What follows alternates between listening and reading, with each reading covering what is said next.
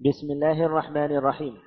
أيها الإخوة بموجب فهرس مكتبة الإبانة السمعية بجدة فإن رقم هذا الشريط هو خمسة عشر ومائة دال على ثلاثة وسبعمائة وثلاثة آلاف وهو الشريط الثاني من شرح كتاب كشف الشبهات.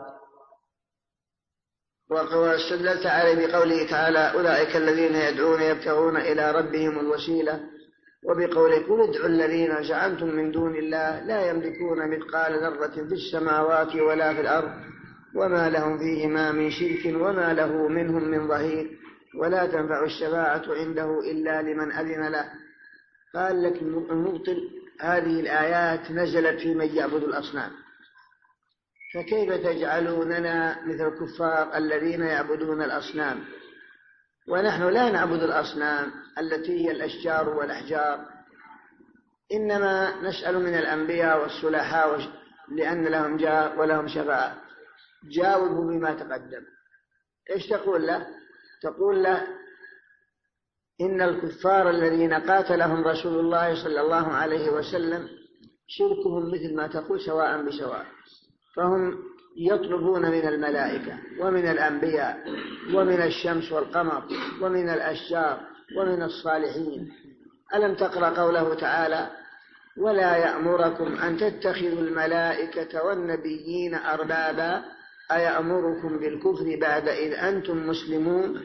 فهذه الآية في الأنبياء والملائكة.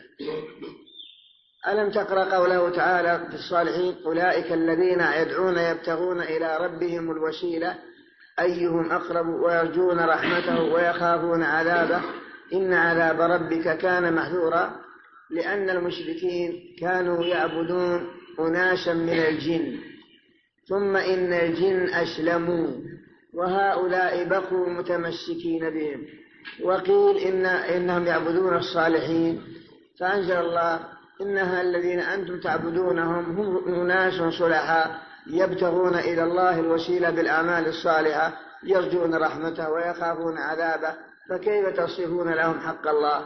وقل هذه نزلت في الصلحاء وأن تقول أنا لا, لا أسأل للصلحاء هذه الآية نزلت في الصلحاء فإذا قال أنا أسأل الرسول وأسأل الأنبياء فكيف تجعلون من سأل النبي؟ من جنس من سأل الأصنام؟ قل ألم تقرأ قوله تعالى ألم يكن عيسى نبي؟ قال بلى بل هو من أولي العزم. ألم تقرأ قوله تعالى ما المسيح ابن مريم إلا رسول قد خلت من قبله الرسل وأمه صديقة كانا يأكلان الطعام انظر كيف نبين لهم الآيات ثم انظر أنا يفكون قل أتعبدون من دون الله ما لا يضركم؟ يعني من جملة عيسى ولا ينفعكم؟ والله هو السميع العليم.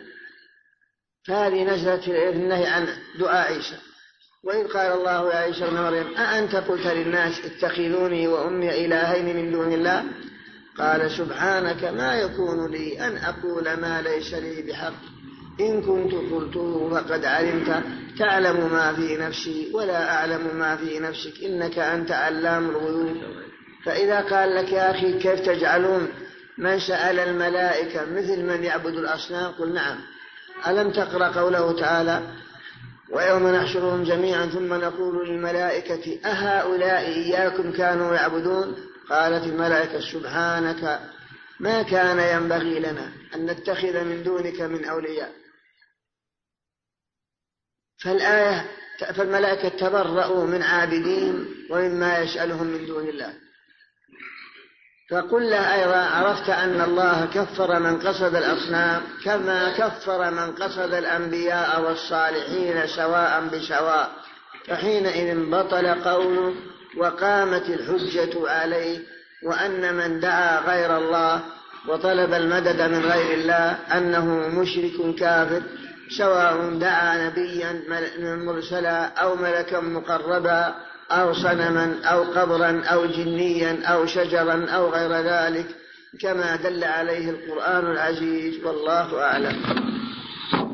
أما الآن فنترككم مع مجلس آخر من هذا الشرح. بسم الله الرحمن الرحيم. اللهم صل على محمد قال رحمه الله تعالى. كم الباب؟ نعم. إن قال الكفار يريدون منهم وأنا أشهد أن الله هو النافع الضار مدبر لا أريد إلا منه والصالحون ليس لهم من أمر شيء. ولكن أقصدهم أرجو من الله شفاعتهم فجواب أن هذا قول قول الكفار سواء بسواء. وقع عليه قوله تعالى والذين اتخذوا من دونه أولياء ما نعبدهم إلا ليقربونا إلى الله زلفى وقوله تعالى ويقولون هؤلاء شفعاؤنا عند الله. واعلم أن هذه الشبه الثلاثة أكبر ما عندهم. فإذا عرفت أن الله وضحها في كتابه وفهمت من جيدا فما بعدها أيسر منها. بسم الله الرحمن الرحيم قال رحمه الله تعالى. فإن قال لك المشبه المبطل الذي يذبح للقبور ويستغيث بها ويطلب من المدد قال لك بعدما استدللت عليه بالآيات السابقة قال الكفار لا يشهدون أن لا إله إلا الله وأنا أشهد أن لا إله إلا الله وأشهد أن محمد رسول الله وأعتقد أن الله هو النافع الضار. وإنما أقول إن الصالحين ليس لهم من الأرض شيء غير أن لهم جاه عند الله فقط. فأنا أطلبهم من أجل جاههم فكيف تجعلني من جنس الكفار؟ لو ناظرت لك إنسان مثلا يطلب المدد من القبور قلت له أنت عملك هذا خطأ. هذا القرآن يبطله قال الله تعالى قل الذين زعمتم من دونه فلا يملكون كشف الضر عنكم ولا تحويلا. واستدل على في قصة عيسى وغيره المتقدم في الآيات السابقة. قال لك يا أخي تجعلني مثل الكفار. أنا رجل أشهد أن لا إله إلا الله وأشهد أن محمد رسول الله. وأعتقد أن الله هو النافع الضار وأعتقد أن الصالحين ليس في أيديهم شيء. غير أن لهم جاه ولهم مكانة عند الله فأنا أطلبهم وأستغيث بهم لأجل يرفعوا حاجتي إلى الله. فقل أنت هذا قولك هو قول الكفار بعينه سواء بسواء. لم تزد عنهم قيد شعارة فالكفار يعتقدون أن الله هو النافع الضار. وأن الله هو الذي بيده الأمر كله والتصرف كله وإنما يطلبون من آلهتهم الجاء الواسطة لما لها من الجاه فإذا قال لك ما الدليل؟ قلنا الدليل قوله تعالى والذين اتخذوا من دونه أولياء ما نعبد قائلين ما نعبدهم إلا ليقربونا إلى الله زلفى. واقرأ عليه آية يونس ويقولون هؤلاء شفعاؤنا عند الله. قال الله قل أتنبئون الله بما لا يعلم في السماوات ولا في الأرض؟ سبحانه وتعالى عما يشركون. سماها الله الشرك وبعينه إذا ينقطع ما عنده أي جواب. ثم قال المصنف واعلم أن هذه الشبهة الثلاث السابق بيانها هي أكبر ما عندهم فما بعدها أيسر منها وأسهل كما سيأتي والله أعلم. أما الآن فنترككم مع مجلس آخر من هذا الشرح.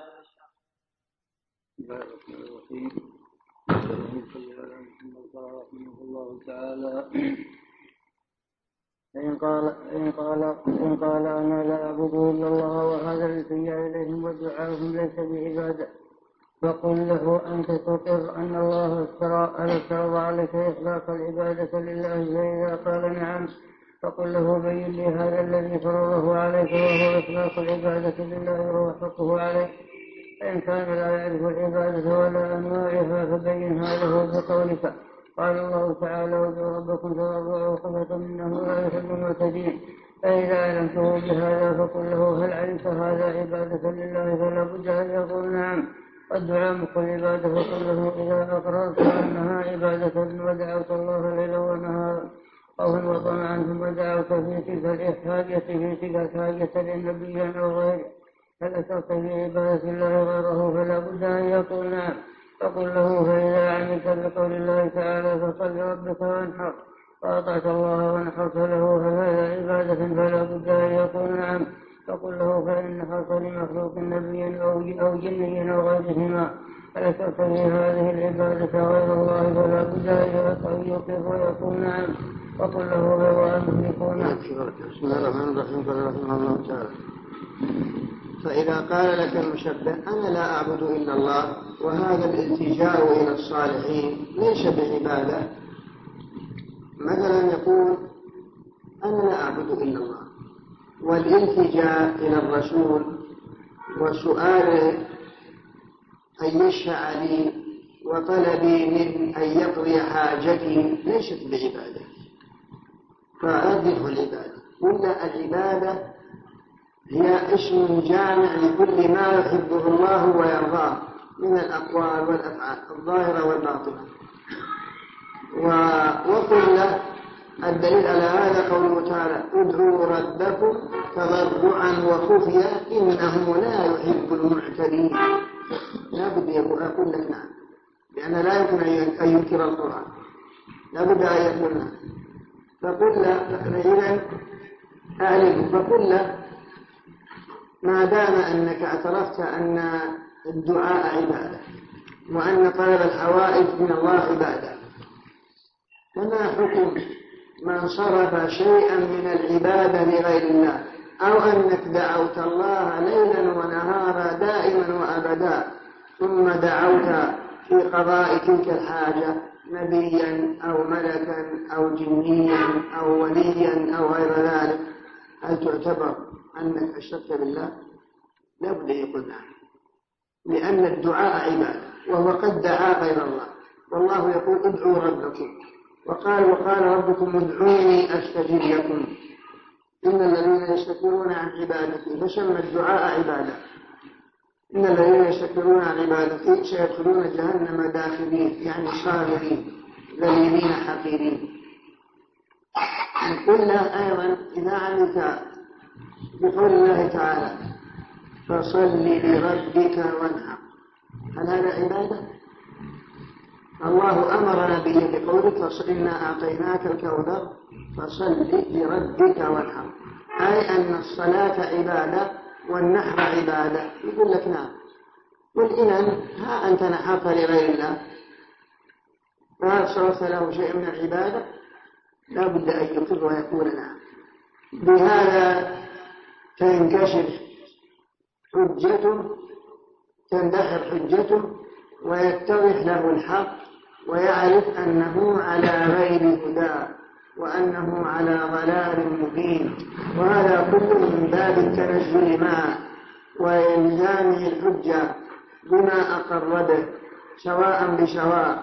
وإلا فالأمر واضح والآيات القرآنية واضحة.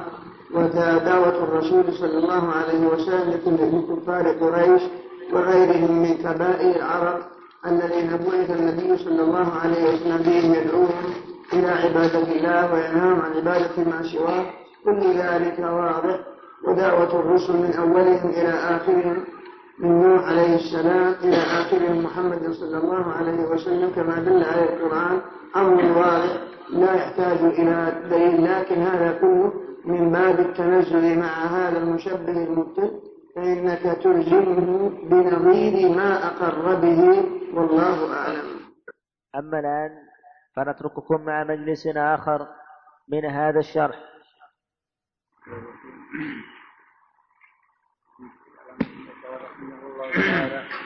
فقل له أيضا المشركون الذين نزل فيهم القرآن كانوا يعبدون الملائكة والصالحين واللات وغير ذلك؟ فلا بد أن يقول نعم.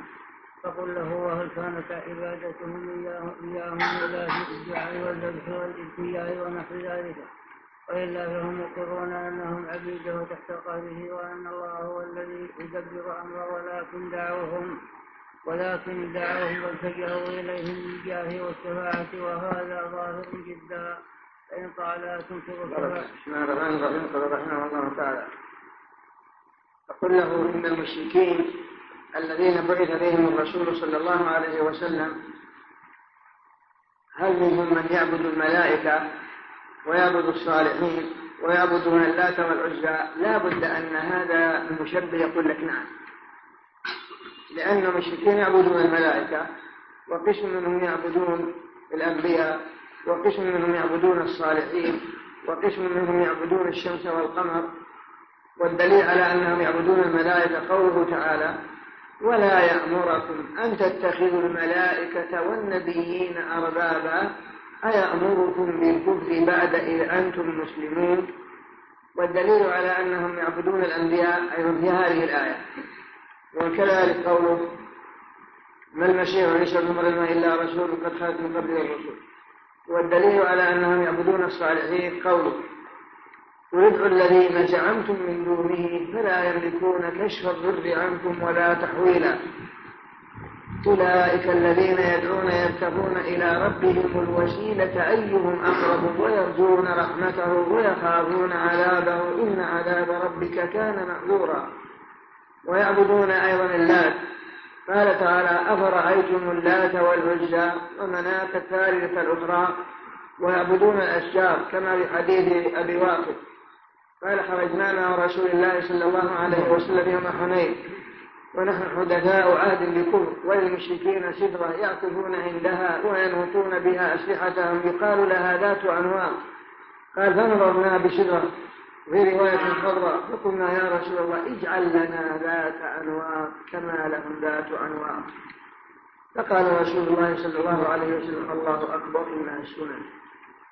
فهذا لا بد أن المشبه يقول لك نعم المشركون يعبدون الملائكة والصالحين والأنبياء واللات والعزى وغيرها. تقول له أنت هذه العبادات ألم تكن دعاء ولب والتجاء إليه؟ بل يقول لك نعم. قل له إذا هذا وعين مشركي زماننا سواء بسواء. فإن مشركي زماننا يعبدون الصالحين. يبنون على قبورهم الأبنياء يذبحون لهم يلتجون إليهم يلتمسون منهم الشفاعة يطلبون منهم المدد فهو عين شرك المشركين الأولين. وهذا ظاهر جدا. فلا يستطيع أن يبدي حجة حينئذ بل هو منقطع. لأنه قبل يقول هذا ليس بعبادة وهذا كذا ونحن نعبد الملائكة نتقرب إلى الملائكة أو إلى أناس صالحين. فبعدما تستدل عليه بهذه الآيات وتعرف بأن المشركين أيضا يلتجون إلى الأنبياء والملائكة ويذبحون لهم وهذا بعينه هو شرك المشركين في زماننا. بل قد يكون شرك زماننا أغلب من شرك الأولين لأن الأولين يخلصون لله في الشدائد وإنما كانوا يشركون في الرخاء. أما مشركو زماننا فإن فشركهم دائم في الرخاء والشدة كما قال تعالى فإذا ركبوا في الفلك هذا في عين المشركين الأولين. فإذا ركبوا الفلك دعوا الله مخلصين له الدين فلما نجاهم إلى البر إذا هم يشركون. أما أهل زماننا فعندما يقع في أي مصيبة ولا في أي كارثة يندب معبوده يا أحمد البدوي يا عبد القادر أغثني أغثني واكشف الشدة عني. فصار شرك أهل زماننا أغلظ وأعظم من شرك الأولين كما تقدم وكما هو معلوم والله أعلم.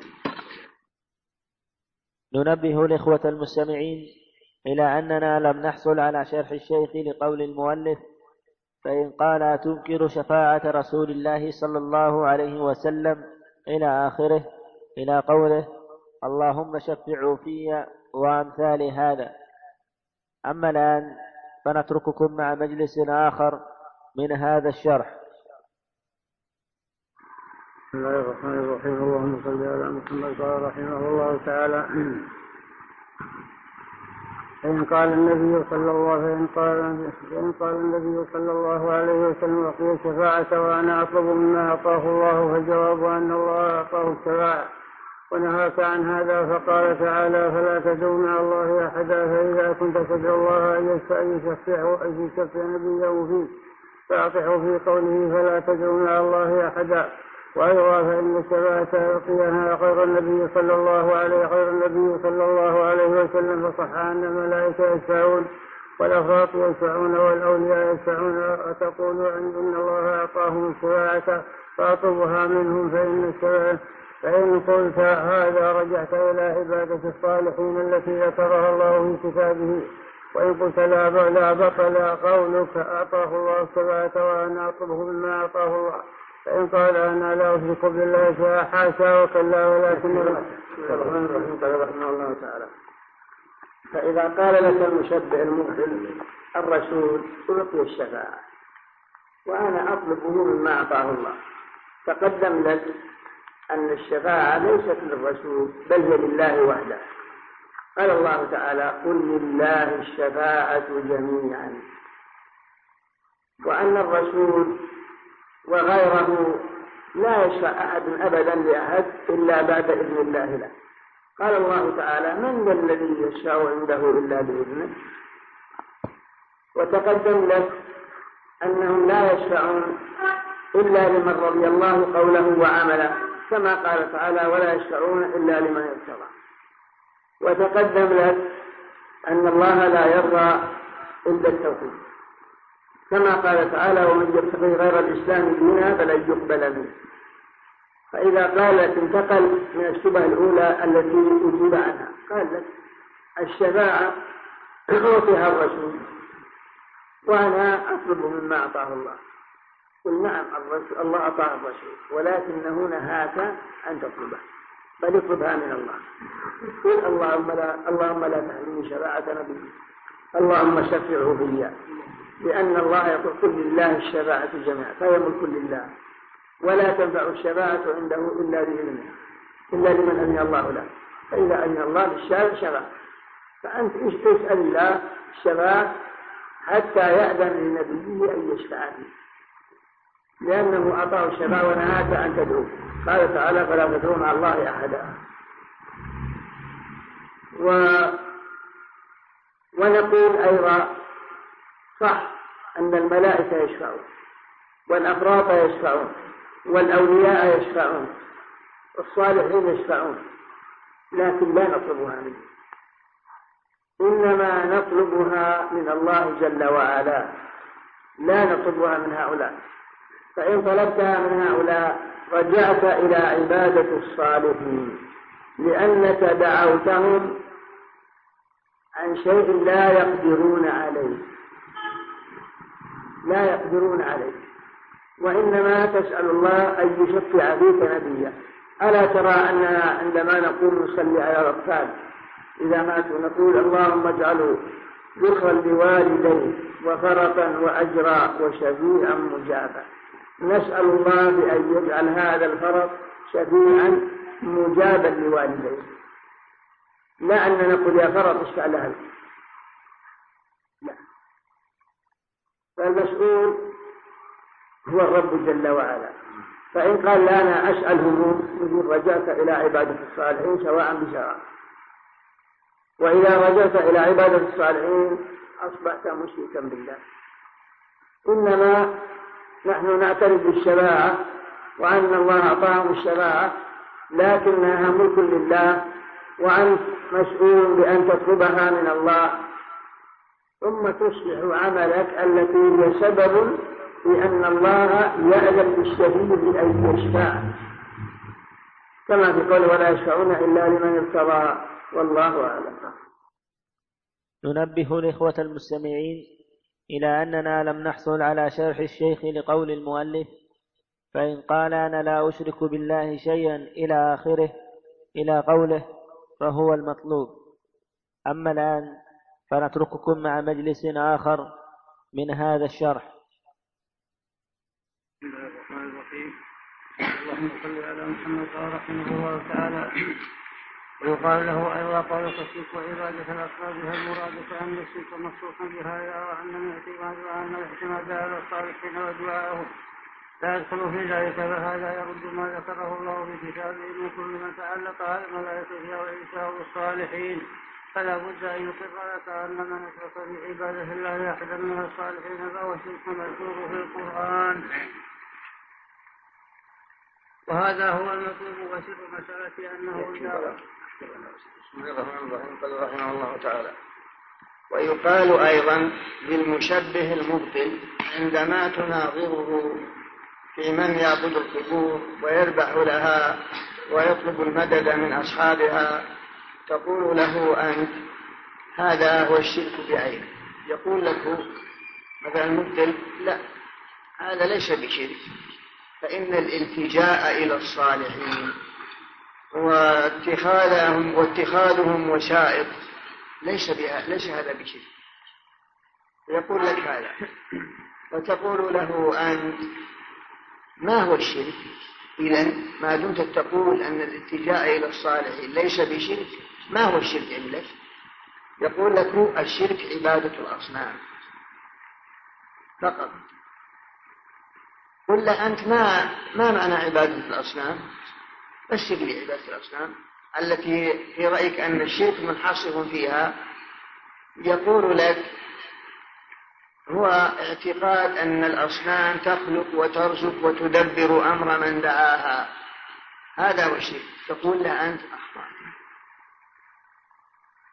هذا شرك لكن كفار العرب لا يعتقدون هذا الاعتقاد بل هم معترفون أن الذي يدبر الأمور ويتصرف في هذا العالم هو رب العالمين. لا لا أنهم يعتقدون بأن أصنامهم أصنامهم تخلق وترزق وتدبر أمر من دعاها. إنما يقولون وسائط بيننا وبين الله. القرآن يكذبه.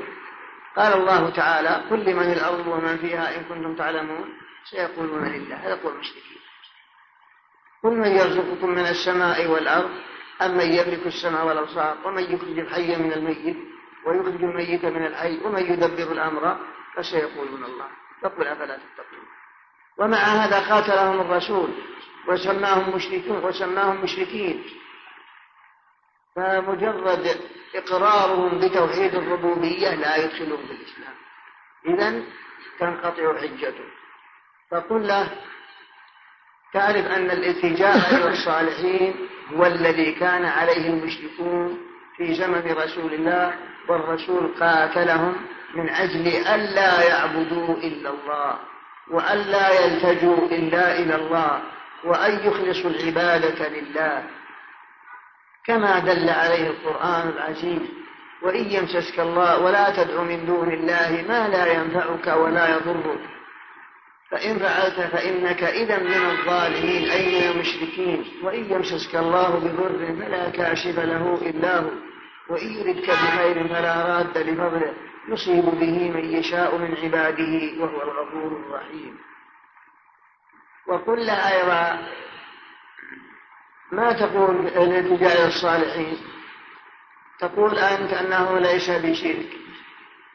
قل لها القرآن أيضا أثبت أنه شرك. الالتجاء إلى الصالح من الملائكة والنبيين وغيرهم. ألا ترى أن الله يقول ولا يأمركم أن تتخذوا الملائكة والنبيين أربابا؟ أيأمركم بالكفر بعد إذ أنتم مسلمون؟ وأنكر الله سبحانه وتعالى على أصحاب عيسى حين قالوا ما قالوا وإذ قال الله يا عيسى ابن مريم أنت قلت للناس اتخذوني وأمي إلهي من دون الله قال سبحانك ما يكون لي أن أقول ما ليس لي بحق. إن كنت قلت فقد علمت. تعلم ما في نفسي ولا أعلم ما في نفسك. إنك أنت علام الغيوب. ما قلت لهم إلا ما أمرتني به. أن اعبدوا الله ربي وربكم. وكنت عليهم شهيدا ما دمت فيهم فلما توفيتني كنت أنت الرقيب عليهم وأنت على كل شيء شهيد. ما المسيح ابن مريم إلا رسول قد خلت من قبله الرسل وأمه صديقة كانا يأكلان الطعام. إلى أن قال قل أتعبدون من دون الله ما لا يضركم ولا ينفعكم؟ فالقرآن أبطل الاتجاء بالصالحين وأمر أن لا يعبد إلا الله. فشرككم هو عين شرك الأولين سواء بسواء فالأولون معترفون بتوحيد الربوبية ومعترفون أن أصنامهم لا تخلق ولا ترزق ولا تنفع ولا تضر وإنما اتخذوها وسائط بينهم وبين الله كما اتخذوا الأنبياء وسائط وكما اتخذوا الملائكة وسائط وكما اتخذوا الأشجار والأحجار وسائط بينهم وبين الله. قال الله تعالى أفرأيتم اللات والعزى لأن العزى شجرة سمر كانت بوادي نخلة اليمانية قرب مكة. كانوا يلتجون إليها ويسألونها تفريج الكروبات بزعمهم أنها ترفع حوائجهم إلى الله لأن الأشجار مطيعة لله ليست عاصية ومع هذا كفرهم الله سبحانه وتعالى في القرآن. وقاتلهم النبي صلى الله عليه وسلم من أجل ألا يعبد إلا الله وحده لا شريك له. فبهذا يبطل تبطل حجة مع هذا المشبه المبطل وأنه لا حجة له بل حجته داحضة وأن شركه هو عين شرك الأولين الذين بعث فيهم النبي صلى الله عليه وسلم. والله أعلم. أما الآن فنترككم مع مجلس آخر من هذا الشرح.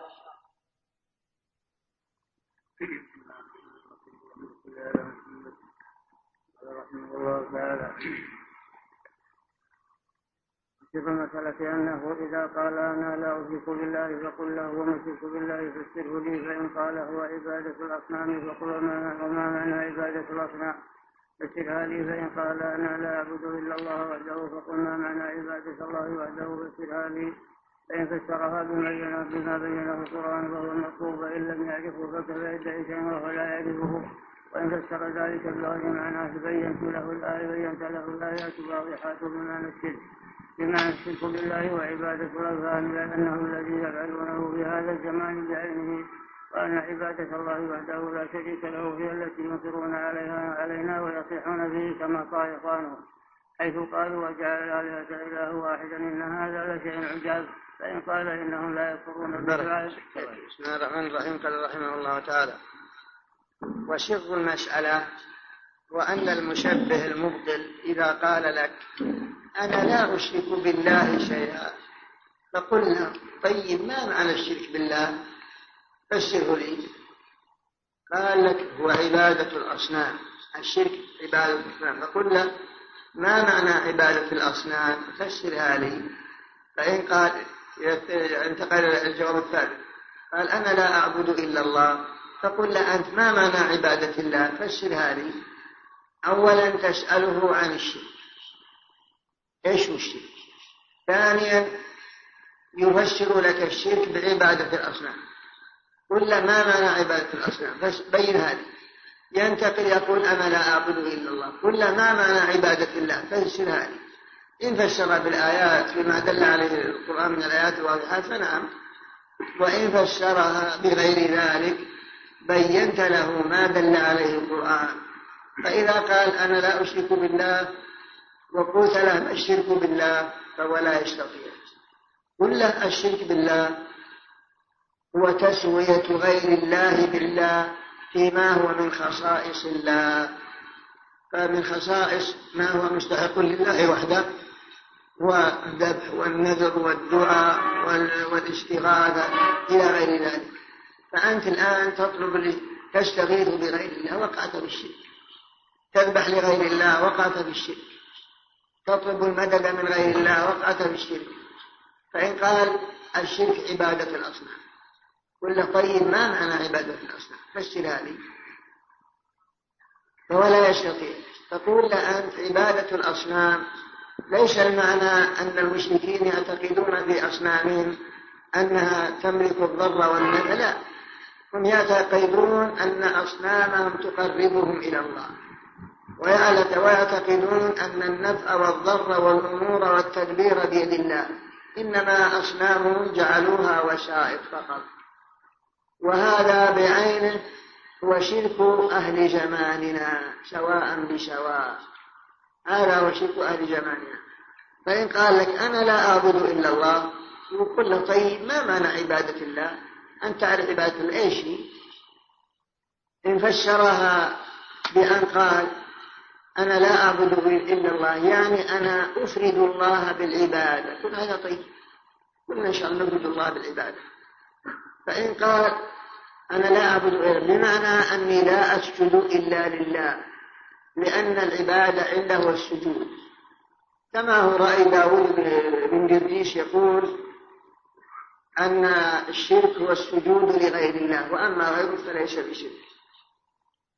لا تقول له أن المشركون الذين بعث بهم الرسول لم يكونوا يسجدون لآلهتهم. نعم يسجدون ولكنهم يذبحون وينذرون ويستغيثون ويطلبون منها المدد. ومع هذا قاتلهم النبي صلى الله عليه وسلم. تبين له الآيات الواضحات فإنك متى بينت له مثل قوله تعالى يا أيها الناس اعبدوا ربكم. قال ابن عباس كل ما في القرآن اعبدوا فالمراد به وحدوا كل ما جاء في القرآن بمعنى اعبدوا أو اتقوا فالمراد به وحدوا فمعنى وحدوا تقتضي عدم المشاركة ألا يشرك مع الله غيره. فمعنى يا أيها الناس اعبدوا ربكم على ما على تفسير حبر الأمة. يا أيها الناس وحدوا ربكم يعني بالعبادة. وإياي فاتقون أي إياي وحدون. يا أيها الناس اتقوا ربكم الذي خلقكم من نفس واحدة. يعني يا أيها الناس وحدوا ربكم. فإن الآيات تدل على توحيد الله بالعبادة. وأن الإنسان متى صرف شيئا من العبادة لغير الله فقد جعله شريكا لله. فمتى قلت لهم هذا؟ فإنهم يصيحون بك ويطلقون عليك أنك متعنت وأنك مشرك وأنك مبتدع وأنك كما صاح إخوانهم من قبل من مشرك العرب حيث قالوا أجعل الآلهة إلها واحدا إن هذا لشيء عجاب. فمشرك العرب عندهم أن كل من ذبح له وطلب منه المدد فإنه إله إلا أنهم يقولون إن هذه الآلهة صغار بالنسبة إلى الله وأنهم وشائط وإلا فهم يعرفون أنهم آلهة. كما في قوله تعالى أجعل الآلهة لما قال لهم الرسول يا قوم قولوا لا إله إلا الله لأن لفظة لا إله إلا الله تدل على إثبات العبادة له وتنفي العبادة عما سواه. فهموا هذا لهذا ردوا عليه قائلين أجعل الآلهة إلها واحدا يعني لا يعبد إلا واحد. إن هذا لشيء عجاب والله أعلم. أما الآن فنترككم مع مجلس آخر من هذا الشرح. بسم الله الرحمن الرحيم. اللهم صل على محمد قال رحمه الله تعالى فإن قال فإن قال إنهم لا يكفرون بدعاء الملائكة والأنبياء وإنما يكفرون لما قالوا الملائكة بنات الله. فإنا لم نقل عبد القادر عبد القادر بن الله ولا غيره فالجواب أن نسبة الولد إلى الله كفر مستقيم قال الله تعالى قل هو الله أحد له الصمد ولا أحد الذي لا نظير له. والصمد نحن المقصود في الحوائج فمن جحد هذا فقد كفر. ولو لم يجحد السورة وقال تعالى ما اتخذ الله من ولد وما كان معه من إله. ففرق بين النوعين وجعل كل منهما كفرا مستقيما وقال تعالى وجعلوا لله شركاء الجن وخلقهم وخلقوا له بنين وبنات وغير علم. ففرق بين الكفرين والدليل على هذا أيضا أن الذين كفروا بدعاء الله كما اتوا في صالحا. لم يجعلوا ابن الله والذين كفروا بعبادة الجن لم يجعلوهم كذلك وكذلك أيضا العلماء في جميع المذاهب الأربع يذكرون في باب الحكم المرتد أن المسلم إذا زعم أن لله ولدا فهو مرتد ويفرقون بين النوعين وهذا في غاية الوضوح. وإن قال ألا إن أولياء الله لا خوف عليهم ولا بسم الله الرحمن الرحيم. قال رحمه الله تعالى فإذا قال لك المشبه المبطل إن الذين يدعون الملائكة ما كفروا إلا لقولهم إنهم بنات الله. هذا هو السبب في كفرهم. أما من استغاث بهم وطلب المدد منهم وجعلهم شفعاء بينه وبين الله فلا تقول لها أن هذا كفر وهذا كفر. كلا الكفرين كلا الأمرين كفر. من زعم أن لله ولد سواء كان بنات أو غيره فهو كافر. الله سبحانه وتعالى يقول قل هو الله أحد الله الصمد لم يلد ولم يولد. فقوله لم يلد أي لا ولد له ولم يولد أي ليس له أب ولا أم. هذا هو المعنى. فمعنى أقول هو الله أحد يعني الأحد الذي لا نظير له ولا مثيل له ولا مديد له لا في ذاته ولا في أسمائه ولا في صفاته. الله هو الله أحد الله الصمد فعل الصمد هو الذي تصمد إليه الخلائق في حوائجها وملماتها. عندما يقع الإنسان في كربة أو يحتاج التفت إلى خالقه ويباليه فصمد إلى الله بمعنى أنه ينزل حاجته بالله. فالذي هذه صفته لم يلد ولم يولد. نفى أن يكون له فرع كما نفى أن يكون له أصل فإن الله لا أصل له ولا فرع له. فقول لم يلد لا فرع له ولم يولد أي لا أصل له ولم يكن له كفوا أحد أي لا نظير له ولا شمي له ولا مثيل له. وقول ما اتخذ الله من ولد وما كان معه من إله إذا لذهب كل إله بما خلق. فالله نفى أن يكون له ولد بل هو الغني عن كل ما سواه. وكذلك أيضا من زعم أنهم شفعاء. فالله يقول كل لله الشفاعة جميعا. ويقول ويعبدون من دون الله ما لا يضرهم ولا ينفعهم. ويقولون هؤلاء شفعاؤنا عند الله. قل أتنبئون الله بما لا يعلم في السماوات ولا في الأرض؟ سبحانه وتعالى عما يشركون. سماه الله شرك قوله ويقولون هؤلاء شفعاؤنا عند الله. قال قل أتنبئون الله بما لا يعلم في السماوات ولا في الأرض؟ يعني كأن الله لم يعلم بأحوالكم ولا بمصائبكم ولا بحوائجكم ولا بطلباتكم. فتجعلون بينكم وبينه شفعاء أو وشائر كأنه لا يعلم بكم؟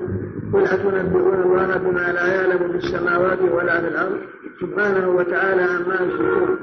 والعلماء في كل مذهب من أتباع الأئمة الأربعة ألفوا في كتب باب حكم المرتد وهو الذي يكفر بعد إسلامه فمسوغات الكفر وأسباب الكفر كثيرة فمن زعم أن لله ولدا فهو كافر ومن عبد الملائكة فهو كافر ومن جحد أسماء الله وصفاته التي أثبتها أثبتها لنفسه القرآن فهو كافر. ومن قال إن الزنا حلال فهو كافر. ومن قال أيضا إن الخبز أو التمر حرام أيضا لأن حلها مجمع عليه فهو أيضا كافر مرتد يعني. فكل إنسان جحد تحريم أمر مجمع على تحريمه بأن قال إنه حلال فهو مرتد. أو زعم أن هذا حرام وهو مجمع على إباحته فهو مرتد إلى غير ذلك. فأشبه أنواع الردة والكفر كثرة فلا تقتصر على من زعم أن لله ولد بل من زعم أن لله ولد أو أن أن بنا أن الملائكة بنات الله أو أنهم شفعاء عند الله أو أن الأنبياء شفعاء عند الله وأن أو اتخذهم وسائط بينهم وبين الله أو زعم آه، أو جحد أسماء الله وصفاته. فأنواع الكفر وأسباب الردة كثيرة جدا عقد لها العلماء في كل مذهب. باب في كتبهم قالوا باب حكم المرتد وهو المسلم الذي يكفر بعد إسلامه. ثم ذكروا أنواعا كثيرة كلها موجبة للردة.